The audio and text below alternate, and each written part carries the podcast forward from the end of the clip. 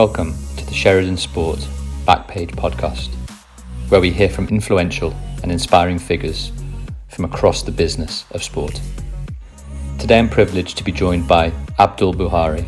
Abdul is a good friend of Sheridan's, having been an Olympic athlete, competed at elite level, including at London 2012. And we speak to him about his journey to the London Olympics, his transition to wealth management, and some of the fantastic stories along the way. I hope you enjoyed. Abdul, thank you so much for um, coming on to um, the Sheridan's Back Page um, podcast. We've been doing these things now for about, well, actually since sort of February time, sort of beginning of, um, or end, beginning of the end of the lockdown period, really, just as a way to um, connect to like-minded people, to talk about um, people's stories that we find um, are quite interesting. And, and sort of the great thing is we've developed a good friendship over probably the last couple of years now, and we couldn't think of anything better than to try and get you on and invite you to chat about um, loads of things. I was mentioning beforehand in the prep, it's like you've already lived such an incredibly interesting life. And I feel I, I felt a little bit exhausted actually when I was after I was doing all the research, being like, oh my god, he's done this, he's done this, and we'll get on to all of that as well. But firstly, th- thanks so much for for joining us today. It's uh, wicked to have you on, and um, and um, hopefully we'll get to some interesting bits and pieces shortly. Uh, thanks very much, Dan, and, and the Sheridan's team. Um, I'm delighted you asked, and I'm really looking forward to just, I guess, sharing my, my experience and thoughts um, so far. It's been a bit of a, a, strange year so far. So yeah, it's nice to be doing something uh, really upbeat. Wicked. Well, I'm really glad. Well, I, I, was actually trying to work out about where to actually start our conversation. Is the truth, and I was thinking, am I going to do it chronological? Am I going to do it um, by the main events? Are we going to do it about particular experiences you had? And the the first thing that I don't want to sort of go on too much about all the um, background and stuff because people like literally can Google you and there's tons of cool stuff um, uh, in terms of backgrounds. But by way of at least brief background, I mean, you have come from an elite sports background into uh, and pivoted and transitioned into then a um, you know wealth management role at Credit Suisse. Um, two incredibly different um, uh, lifestyles um, to incredibly different skill sets. So, if I can, and just do one thing first, is to ask, um, because obviously you are and have been an Olympic athlete um, uh, and uh, a fantastic discus thrower. Can I ask, maybe, I know we've talked about it before, why the discus? Um, it's, it's, literally um, by accident. So, used to live uh, in a council estate in Brixton in Angell Town, um, and uh, my parents didn't want me to get involved with anything unsavoury. So I was a church hall not too far from the estates there, and um, I joined the Scouts group there. So every Friday, I'd be there um, after school uh, with the other kind of the older guys. And there was one particular evening, it was like a sports themed evening, and I happened to throw a ball accurately from one side of the hall to another side of the hall into a bucket. I think I did it six times in a row straight into the bucket. And it was at the time, I mean, I didn't think anything of it, but clearly um, my scout leader, um, the late Stan Allen, uh, recognized something and took me down to um, Tooting track. And that was my first um, first experience of one ever going to a track. Um, and then two, just being exposed to athletics. Um, and at first, I was probably more um, more involved in the track events than I was the field events. Um, and then I realized then that I, having been taught by my first coach, Mike Winch, that I actually do really enjoy the discus. But I didn't actually take it up more seriously until 2000 after watching the um, uh, Athens Olympics. Um, I was inspired when I saw uh, Alekna uh, win a Lithuanian discus thrower through 70 meters, and I, I, was I was literally in awe. And uh, ever since watching that, I thought, yeah, I, I, I want to do that, and um, the rest is history. I'm I'm fascinated in athlete mindset, motivation, inspiration stuff generally. I, I read something I was doing a bit of research that your first Olympic memory was Linford Christie in the 92 Barca Olympics. Um, and and then how from 96 onwards you obviously were completely transfixed and that almost became maybe your anchor your, the anchor motivation or particular things were there particular things throughout the process that you were thinking of when you were developing your skill um, uh, in in the discus? You were like this is why i want to do it. This is how i'm going to keep on doing it. This is why i want to do it. All, all, all of those things or was it simply just a matter of i quite like doing it. I like the routine and why not keep doing something that i'm quite good at? Um, to be honest to begin with um, it was just purely i really enjoy throwing a discus I really enjoy being strong, powerful, quick. I enjoyed the training, um, and I wanted to be good at it. As I got better at it, via just competitions and just um, harnessing my skill, it became something where I, I just really want to be the best I can be in it. So I became just a massive self critic of myself. I wanted to, so if the target was, say, I don't know, to throw 20 meters, I wanted to throw 30 meters the target was 30 meters. I want to throw 40 meters. And even if I throw in a PB in, say, a competition, I was saying to myself, actually, I want more. I was never satisfied. Um, and whilst in, whilst that can be a good thing, it can also become, it can actually be a challenging because I think as a as an athlete or just generally as a person, you've got to just be able to embrace the small wins. Um, and, and I and I think, yeah, and I wasn't very good at that. Um, not to begin with. I, I always found myself, I was frustrated I didn't achieve more. Uh, and it was similar in the, in the gym too, or on the track. Uh, we'd have timed races uh, over 30 meters, or, or we have to do a standing long jump, or whatever it was. And even though I'd done well, I'd jumped a PB or I'd run fast, etc., I always wanted more. I wanted to do one more extra. Um, and as I got older, I think making that transition, I think from, if you like, county national athlete to international elite training uh, full time, I recognized that uh, Rome can't be built in a day. And I needed to accept my small wins and then table them and come back again and grow. Um, and that, that maturity only comes, I think, only came from me changing my environment from Southwest London Crystal Palace to Loughborough University, where I was around many other elite athletes across several different sports. Um, and then in that environment, you just see that everybody's aspiring for the same goal, which is to be better, but equally recognizing that once they have achieved that goal, they accept it and then rebuild. Um, and then that that kind of then said to me said to me that okay, I needed to try and calm myself because I was, if you like, I, I'm quite a, um, I'm the type of guy that doesn't sit down easily. I, I literally like to keep busy. I always want to do more. I always want to, I'm always inquisitive.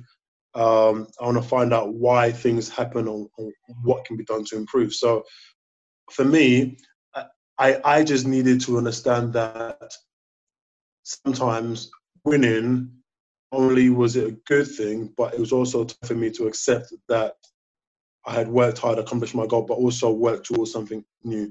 And at the time, I think for me, um, certainly when I was younger, I, I, I, I, struggled with that. And I think if I'm being entirely honest with myself, even today, there are small wins in my life that I, I, um, I don't celebrate. Um, and, I'm, and I'm starting to just learn to improve on that trait. Uh, it's taken time, but yeah, we're getting there. Don't get me started on that. I mean, I could go on all day about the, the type of things where you know you, we berate ourselves when things aren't great but can't celebrate stuff when things actually are are good and it's not necessarily need to go out and party for a week but almost take the um, the kudos of a job well done and yeah. congratulate yourself for for doing that and taking a second to breathe and, in, and sort of soak it in a little bit so um, you go from uh, south london to loughborough at what point did you actually realize, um, uh, being in obviously in a very different environment, that you were um, good enough if you kept on practicing to, to, obviously get to Olympics, to be a GB athlete, and to be sort of um, in the you know in the elite band of athletes? And did that spur you on? Did that um, create more pressure? Did it invoke different types of emotions at that point? Yeah, a really good question actually. Um, it's one I think is probably quite close to my heart. So um, I started Credit Suisse in 2007. In 2008, uh, Lehman's, for those who aren't familiar, went into administration, effectively just went bankrupt. Um, and then I was working um, very, very long hours, the earlier hours of the morning. That same year, I was also trying to qualify for the Beijing Olympic Games. Um, a very, a very long story short, I, I missed out by 70 centimeters. Um, massive, massively disappointed, um, uh, and clearly very frustrated. Um, not long after that, we'd won the opportunity to hold 212. Uh, and I, I knew that I had to make a choice then. It was either quit athletics and focus on in career or, or, a way of actually turning that disappointment into something more positive and making the London Olympic Games. Um, I, I, chose, I chose to follow my passion uh, and relocate to, to Loughborough. And for me, um, to this day, it's probably the, it literally is the best decision uh, I've made in my athletics career. Uh, I, I, relocated there to a coach uh, at the time, so I left my old coach to a brand new coach, new environment. I'll be, I'll be, um, I'll, I'd be lying if I said I wasn't certainly nervous, anxious. Uh, I was moving to an environment that was the unknown. Although I'd competed at Loughborough, I'd never lived there uh, and trained um, full time. Most of my training uh, leading leading into Loughborough typically was in the evenings and on weekends. So I've, I've gone from that environment to now training uh, in the day, two sessions a day, sometimes three sessions a day, um, with a very comprehensive program. Um, which in the first year I was I was all beaten up. I was absolutely shattered mentally and physically. Um, but it did me the world of good, um, and I knew I knew if I could withstand that training, I'd be up there. I was confident, not necessarily um, at the time in my technique, but certainly confident that I could accomplish my goal. And the reason I felt so strongly about it is having worked um, the hours I was working and missing out from such a small margin, for me, demonstrated that there was more in the tank. Um, and I just needed to focus a little bit more on that uh, and more importantly, give myself the opportunity, the best opportunity to accomplish my goals.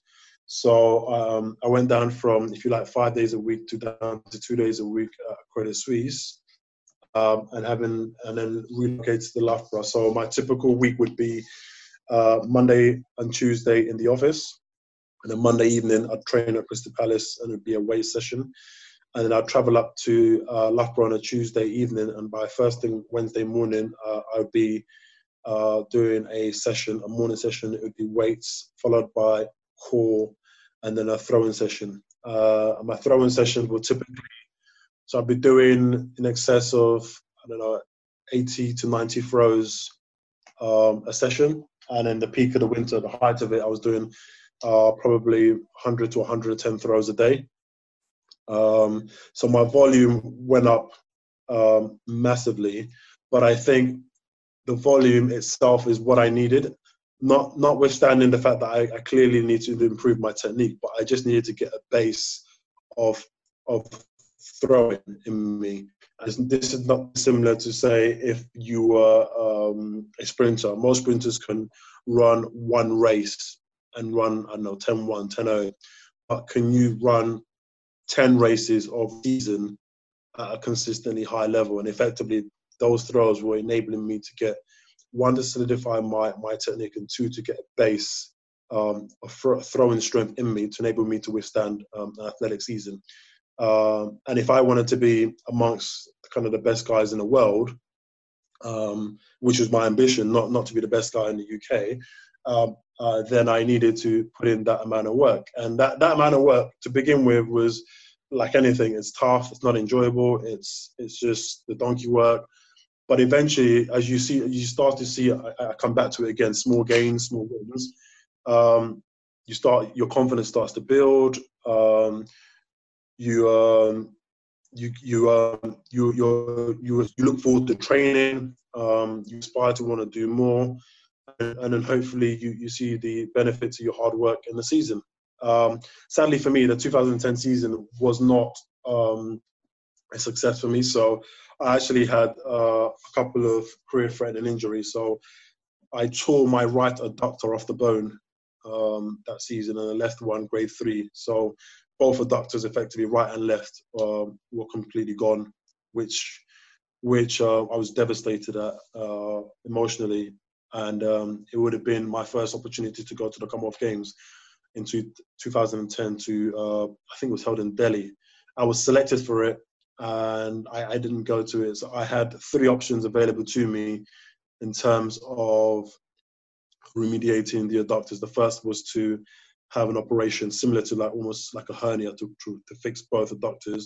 Um, the second was to get a, a cortisones or some sort of steroid injected in there so I could, and it would enable me to compete at the Commonwealth Games and then come back and remediate the actual um, injury. And the third was to not um, do either of those two options and to just focus on conservatively um, rehabbing it. I, chose the latter, which is just to conservatively rehab it. Um, and for me, I, I, chose that because I was more focused on long term rather than short term goals. I knew that I wanted to throw the discus for at least another five, six, seven years, um, and and there clearly was an inherent issue or weakness in that area. So it comes back to again foundation fix the foundation, and anything else can withstand um, the work that that you you want to do. So um, so I did. I, I chose to do that, and uh, again, uh, really glad I did. The following year, I threw a, a massive throw. I went from 61 70, I think, to 65.44. Um, um, literally went from 100th in the world to top 10 quite quickly. I finished. I think I finished the season that year. I think 22nd in the world. I won the British trials, uh, which enabled me to get selected for the World Championship in Korea. Uh, and then I also won the English trials um, too. So it's very rare you get athletes, to be fair, in most events that win both domestic titles. Um, again, that was if I hadn't done the foundation work, and similarly, if I hadn't kind of chosen to rehab, I don't think I would have I would have achieved those those accolades. Um, but from a mental perspective, it was particularly tough because you have to have um, complete faith and autonomy in terms of how you rehab, um, but also focusing on the end goal. There are lots of opinions and views and demons that will come to you and did come to me during that period. Um, and I think I dealt with it by by just really focusing on what I needed to do, just taking it day by day. Um, I knew what I wanted long term wise, but on a short term wise, a day to day basis, I just focused on the little things I needed to do. There were some days in rehab that went really well, and there were some days with just absolute agony, and I felt like, oh, this is awful. Um, but a key thing is, I just I I, um, I try to just focus on on the positives because I recognize from from various injuries that you can always come back. It's just a mindset in terms of how how you come back. And I think once you realize that, you can kind of manage your body. Um, you become very in tuned with your body, and you know what works and what doesn't work. So, and most most to be fair, most professional sportsmen and women will always know very quickly as they get older, more mature in in their sport and event, um, how to get themselves more prepared for what they need to do. So then, can I ask because it's an interesting um, development. So you, you you go from disappointment of Commonwealth Games injury to um, throwing um, 65-44 to then um, uh, the European Athletics Championships in Helsinki to then the the Olympic uh, the Olympic trials in June in Birmingham, where you finished third, I think, with the throw just under 61. Yeah. Um, and that means effectively that you're, you're outside of the automatic selection for um, yep. the, the, the, 12 Olympics. Yep. Um, you've got the Olympics coming up in August 12. And in order to get the Olympic qualifying standard, you need to throw whatever 65.24, or that's the throw that you, you did actually throw in the end in um, in northwest London. At what was how, how, late in the day basically was this situation for you to be able to throw um, um, a qualifying standard throw in order to actually make the Olympics in London in your hometown um, a month later? Yeah, that was um that was a unique year. It's I mean it's probably I mean I think it's the first time I think in British history where we've had um, a very competitive discus event. So that year we had Lawrence Okoye, uh, Brett Morse, Carl Myerscough, myself. Um, all the previous year, the previous year, all thrown, if you like, an A standard, which was 65 meters. Um, 2012, I think Carl had thrown an A standard, uh, which is again a 65. Lawrence had thrown the A standard. I hadn't yet, and, and I think Brett had not yet from memory. Um, and then um, at the trials, as you rightly said, uh, Lawrence won, but Brett was second. I was third, but neither Brett or I had the A standard. Go to Europeans, didn't throw as well as I'd like, and literally the, the competition. I then get flown back into the UK to meet Northwest London, and it was last chance saloon, um, effectively. Um, so I mean, if you like, the pressure was on, and I think for me, it was just about reinforcing the work I'd done and really focusing in. Um, it wasn't a case of I couldn't throw it. It was a case of calming down, if I'm honest, just calming down, having faith in the work I've done, um, my ability, and, and, just focusing on what I've been doing. Um, that particular year was uh, was a was a tough year. Um, I never ever came out and talked about it, but I'd, I'd actually got injured in South um, in South Africa in January. So I was carrying a hamstring injury, which had healed, but it just kept it kept niggling. Um, and then for me, that was although at the back of my mind I was anxious because I wanted to make sure I could one compete and qualify, and two make sure I I, um, I compete well at the Olympic Games. Um, so once I had got to North London, I just said I'm going to give it my all. Um, really, really focused on on my technique. Really focused on what I needed to do. And I remember actually every time before I walked into the circle, I'm even doing it now. I, I literally just close my eyes and visualize what the throw should look like, what a good throw would look like, and what and what I needed to do to get into the position to allow me to do the throw I needed. Um, and th- that visualization was what helped me because as soon as I got in there, all I did was replicate exactly what I'd seen in my mind. Um, and as rightly said, I, I threw um, 65, 24 that day. I think I also threw a couple of 64s that day, which which is which is quite pleasing. So clearly it was already in there. I just needed to um, focus. So that was that was although it was a stressful period, I think it brought out the best out of me. Um, I mean, I think I think there's there have been various wise individuals that will say sometimes being under pressure probably brings the best out of people, but for me, it, it, definitely does. I think um, uh, I definitely strive under pressure. I like I like the adrenaline. I think most people involved in sports at any elite level would, would probably testify to enjoying that that feeling in the back of your mind where it might go wrong, but equally it might go extremely well. Um, and whichever way it goes, that you always just fully commit, and that's exactly what I did.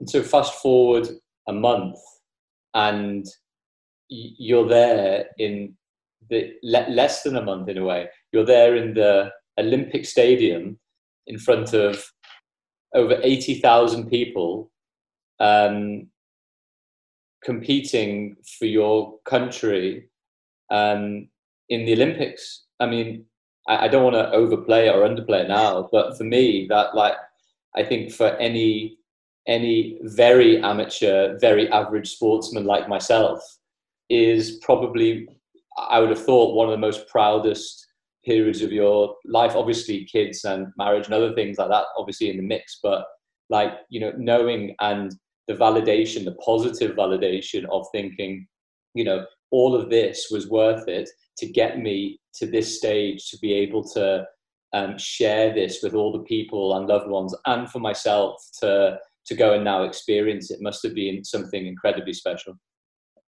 yeah i mean it was amazing um, it's really weird actually i had uh, i had mixed feelings about the olympics to begin with so um, leading into it, my coach at the time decided that he he actually or or whether he wasn't enjoying it, he just didn't want to take me to the Olympics anymore. Um, and it was that that came as a massive, massive shock to me uh, because we it's literally we are there's literally me and probably two others in the group. Um, so it's a tiny small group, very very close, if you like, family type group. Um, so that year, although I was ecstatic about making a team, I was almost disappointed I couldn't share it with with my coach. Um, I mean, he decided eventually that he'd, he'd, come along and literally retire from after London 2012. But yeah, I mean, when I got there, oh my goodness, I was, I was over the moon. Um, I mean, for me, growing up in an estate, um, to now compete in my country with my teammates, uh, my club mates, um, it was it was it was out of this world and then and then seeing the guys that have been competing against um, globally at the Olympics too, I was pleased for them. For them, it's also a, a massive achievement. Um, and then seeing my friends and across different sports too, it was it was fantastic. And then, do you know what? Walking into that stadium um, was was surreal. It was my second time in the stadium. My first was uh, the test event they did um, in the in the I think Easter period. I think they had the university or university games or something like that. Uh, I think March or April. So I, I, went along to the test event just to get a feel of the circle in a stadium, and it, but it was empty. I mean, it was besides the students. So when you walk into a stadium of eighty thousand people, with the noise that it comes with, it's electrifying. I mean, I have no hair on my head. All of a sudden, the hair that what little bits that I do got literally stood up. It was, it was absolutely nuts. Um, thoroughly, thoroughly enjoyable. Um, I threw just slightly over 60 meters, um, and although I was disappointed in my performance, I felt as though I gave it my all, and I, I left everything there.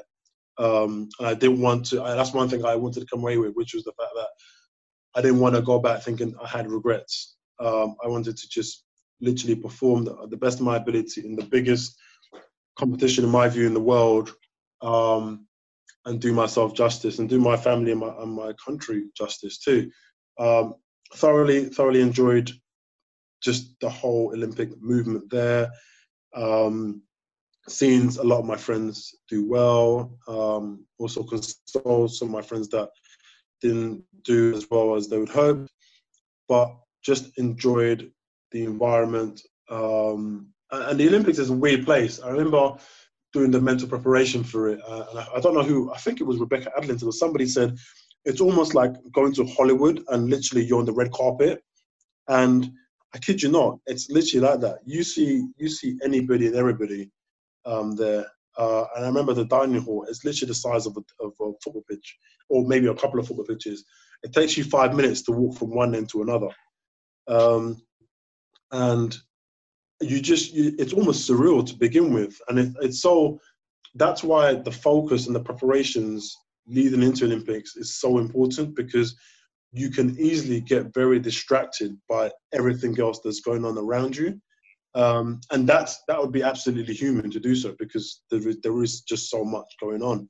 But for me, I, I was really pleased because I had obviously then my coach saying he didn't really want to be there, um, and then just kind of figuring out okay for myself just to re- reinforce the focus that I had been doing for the past few years to make sure I apply myself there, and I did. Um, and um, yeah, I think for me, part of the reason I retired in 2014 was after the games, um, I had I, I, I, literally broke, snapped my metatarsal in training in kind of the December, uh, sorry, end of November 2012.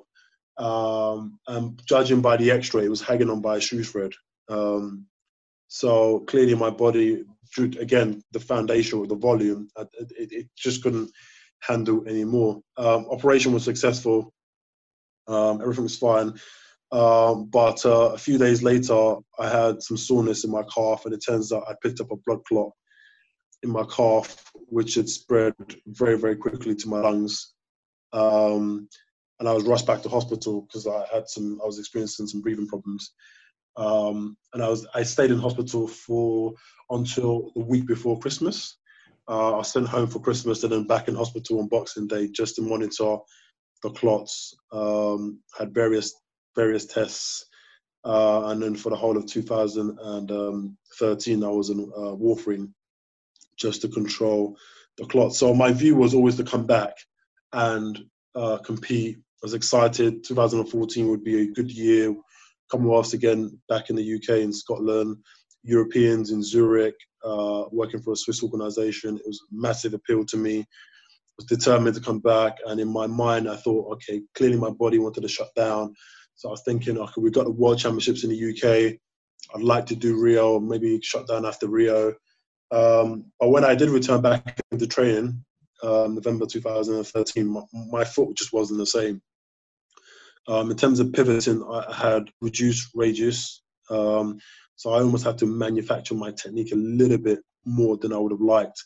And whilst it wouldn't have been impossible, it just I think my body at the time was just telling me perhaps um, time was up, and then hence why I retired in um, in 2014. So very yeah, as well, fascinating, and and that mindset then takes you from you've always obviously already been in the professional sphere because you had been the professional um, working sphere because you'd been in between working a certain amount of days a week and then going to Loughborough and doing. And at that point, did that make that transition a little bit easier to full time sort of pro- professional life and, and that mindset switch to a degree? And how, how I've spoken to quite a lot of athletes at different times, um, and I ask this question only because I always get interesting answers from it. Is that a lot of the validation or the identity that a lot of athletes have is in their performance for the things that they've given up quite a lot of their lives to be able to do. I.e., I'm only as good as my run, my sprint, my time, my distance, and their identity becomes very much um, wrapped up in the success or relative success um, of of the outward projection.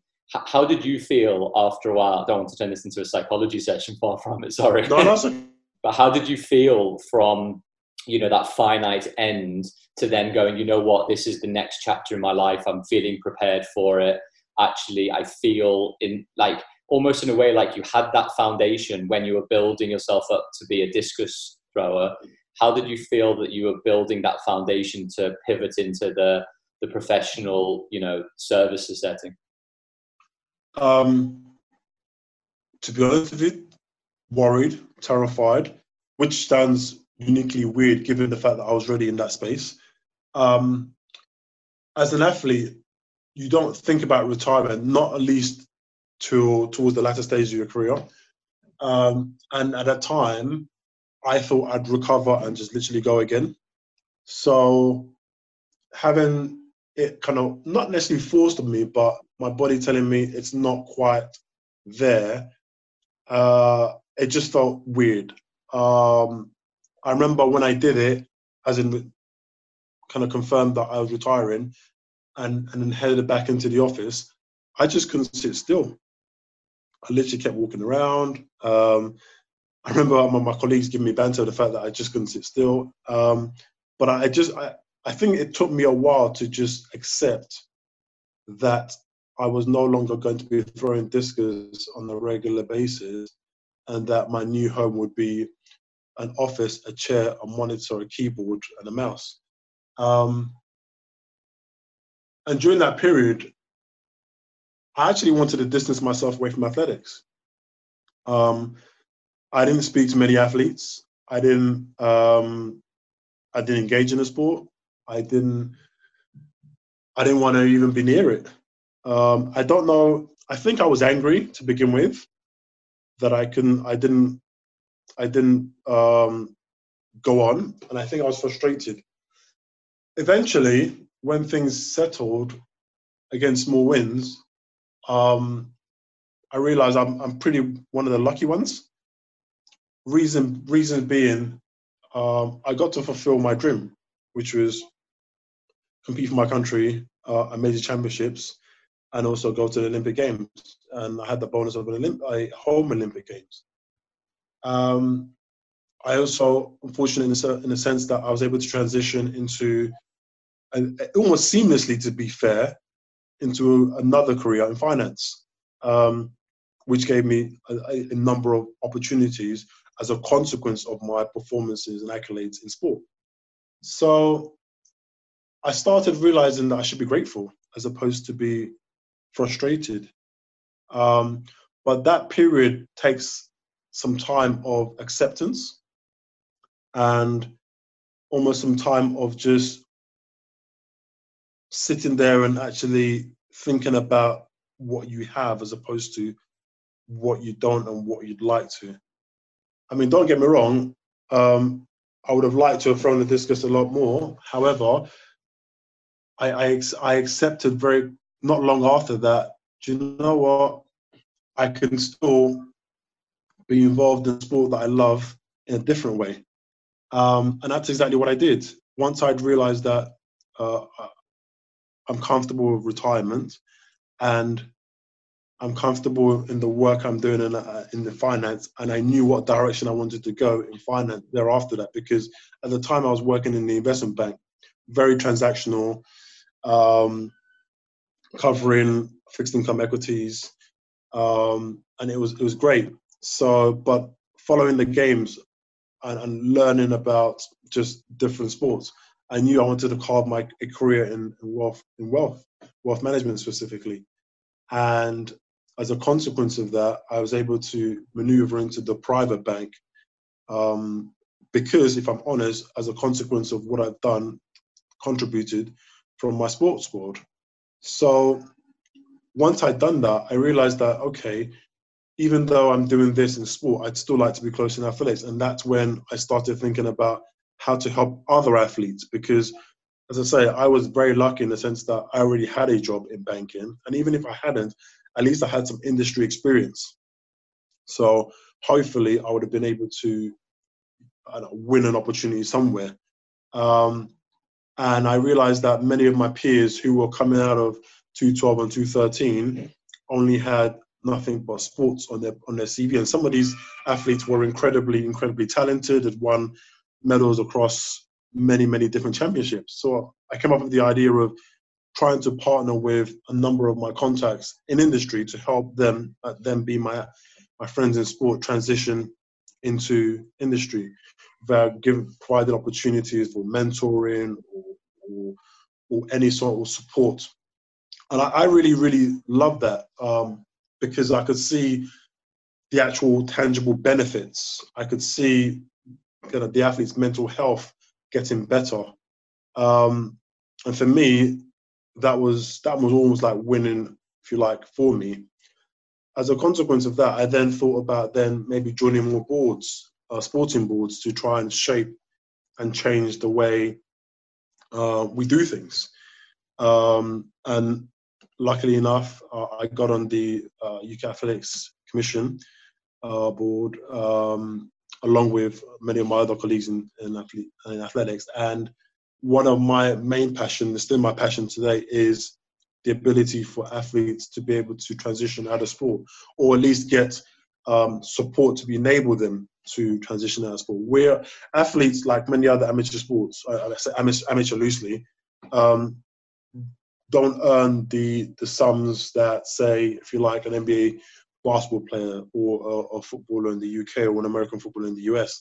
Um, don't earn large sums of money. So at some point in your life as an athlete, you're going to have to get back into some sort of industry, whether that be coaching, plumber, teacher, banker, lawyer, um, at some stage of your life. And all I wanted to do was create a a forum or a space, a safe space where athletes can be vulnerable and say, "I'm really stuck, don't know what to do, could really do with your help."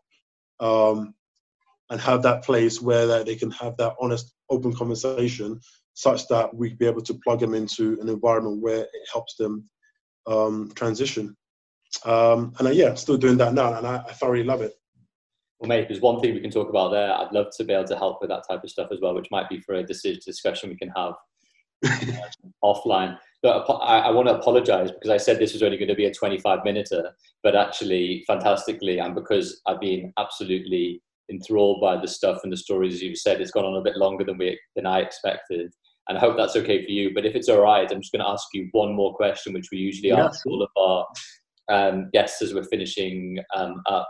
And this isn't to put you on the spot or anything otherwise, but what we what I always like asking um, people, and generally people that are motivated, that are process driven, that generally are positive, that uh, are inspirational, and everything else that goes with it, um, is usually it comes um, um, intrinsically, but also you sometimes need some extrinsic, some um, outward motivation stuff that you consume, things that you read, um, podcasts that you listen to, um, uh, content that you've consumed, etc. Very brief. Well, it can be as long as you want, actually is there anything that you've read, um, listened to, uh, watched um, that you've really enjoyed? Either it could be just because you like switching um, something, or the exact. Yeah, opposite. yeah. I mean, can I kick off by saying uh, I enjoyed Done Deal? Does that help? It does. Wait, wait. Product placement. so, um, so yeah. I mean, your book, Done Deal. Um, Apart from Done Deal. yeah. So Done Deal. I mean, I really, really enjoyed your book. Um, I, I mean, I, I, refer to it quite a lot, but I think so. Your book certainly has definitely helped. Um, it's a book, uh, Rebel Ideas. Um, really, really like that book. Just one, yeah. Yeah, Matthew Syed. Uh, just his books in general. Um, reasons because it's just thinking differently. Um, I think uh, sometimes when you're in an environment where everybody's kind of doing the same thing, you get you get caught up um, and it, by no means is anything wrong with that, but sometimes questioning the status quo or thinking how, how can we do something differently or more efficiently or or just take a different approach. And it takes quite a brave person to just say, actually, no, I'd like to do it this way. Um, and and and and it, it, gets back into almost that uncomfortable position. And I think it takes me back to my athlete days because as an athlete, you're never comfortable because there's someone always always coming after you, right? Want to throw throw further than you, jump further than you, run faster than you. So I like being at times quite uncomfortable because it just forces me to think differently, uh, think of different ideas, be more creative, um, and that that um, and also oddly enough, I mean it's probably quite fashionable. Jay Shetty, in terms of his his um, just mental approach, just the simpler things in life, and just putting things in perspective. We, we, and, and myself included, just you, you get very caught up with just the noise and distractions. So, as much as possible, I try to be careful. More so now, particularly been working from home, um, with the type of content I consume, um, because I think the nature of what you consume is sadly sometimes what you bring out. So, and inadvertently, you don't even realize you're doing it. Um, so, I, I try and consume uh, items that one I enjoy or, or, or stuff that will bring out more positive thoughts, um, things that get me to think differently or, or challenge differently. Um, things a little more encouraging. Um, I think we've we've also two two young kids, what you want to try and do with, I mean, there's plenty of distractions that they're going to, plenty of noise they're going to be uh, meeting at some point in their lives. But what you want to try and do, or at least for me, is try and create that safe space for them so they realize that positivity, positivity and actually thinking positive will yield positive results. If you're negative, you think, oh, I'm going to fail it, I'm going to fail it, I'm going to fail it. Guess what? You might just do that. Um, but if you think, okay, I'm going to be positive, I'm going to attack it, I'm going to try my best, um, nine times out of ten, it yields a result that is positive. Um, and that's how I try and do it. I mean, there's no kind of formula to say that uh, out there that I know of. Um, and I think most athletes will probably uh, say the same thing. We have positive mindsets. You don't go into a, a, big squat, a big bench, or a big dumbbell press, or whatever it is, thinking I'm not going to do it. It's just not going to happen. You go in there thinking, I'm going to attack this, and I'm going to make sure I get it. And guess what? You get it. Yeah. Um, and similarly, when you're in the blocks in the starting race, you say to yourself, I'm going to push the blocks really hard. As soon as the gun goes, I'm out of those blocks. I'll, my first step is going to be exactly where I want it to be. and and I'm sure nine times out of ten it will be. So it's the same. It's the same kind of thought process that I try and apply. Uh, I think that the, the challenge, the challenge I think in in industry versus sport is um, sometimes in industry there are other people, other stakeholders that have a general pull in the direction you you you, you go. Whereas as an as a professional sportsman or woman, you have almost complete autonomy. Certainly in athletics, autonomy in terms of the direction you go. So I pick my coach, I pick my physios, I pick my therapists, etc., etc. Um, in my environment, um, I don't pick my colleagues. Um, I don't pick, um, to some degree, sometimes even my clients, uh, because the way things align. Sometimes, um, and and and whilst you accept that, you work with it. So rather than be negative about it, you try and build about it and think about how you can create new opportunities. Um, and what and I what I've seen has been because of the mere fact that we've got this kind of building this alumni network for athletes, the momentum from it has been honestly astonishing. At the support I have received in terms of actually we recognize this is something we need, but we also recognize the fact that actually it'd be good to have a database of all our athletes such that we can just appreciate some of the legends we've had. I mean, as I say, when I first started athletics, my first memory was like Linford. Would you believe in 2011, I was on a plane with Linford to Korea.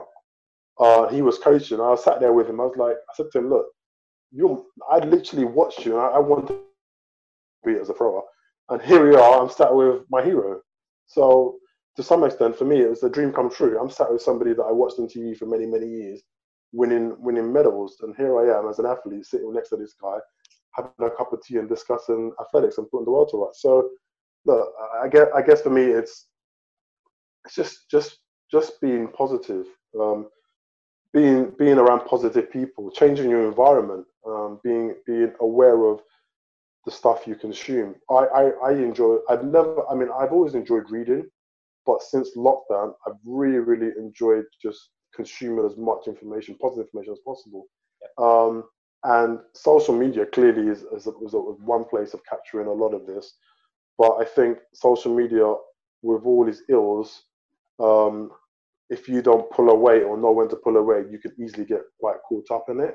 Yeah. So um, I now restrict the amount of social media I do uh, and literally read what I need to read and get back to just focusing on some positive things. Great end to a fantastic, really interesting talk, mate. Thank you so much for for coming on to talk. And I think this could be the first of um, a few little discussions that we'll have on various things. So thank you again. And um, yeah, so much for 30 minutes. It's turned into an hour, but probably one of the most interesting hours I've had in a long time. So thanks again, mate. Oh, Ben, thank you very much for having me. Appreciate it. Thanks for listening to the Sheridan Sport Backpage podcast. You can follow us on Twitter at Sheridan Sport and also subscribe to our Backpage blogs and previous podcast episodes. You can also share ideas and connect with us individually on Twitter and LinkedIn. Feel free to get in touch with one of the team Andrew, Dan, Chris, Johnny, Alex, Sarah, Ryan, and Elle. Finally, the Backpage podcast is powered by Milestone, a mental health charity aimed at tackling setbacks through sport and in turn helping to normalise the conversation around mental health.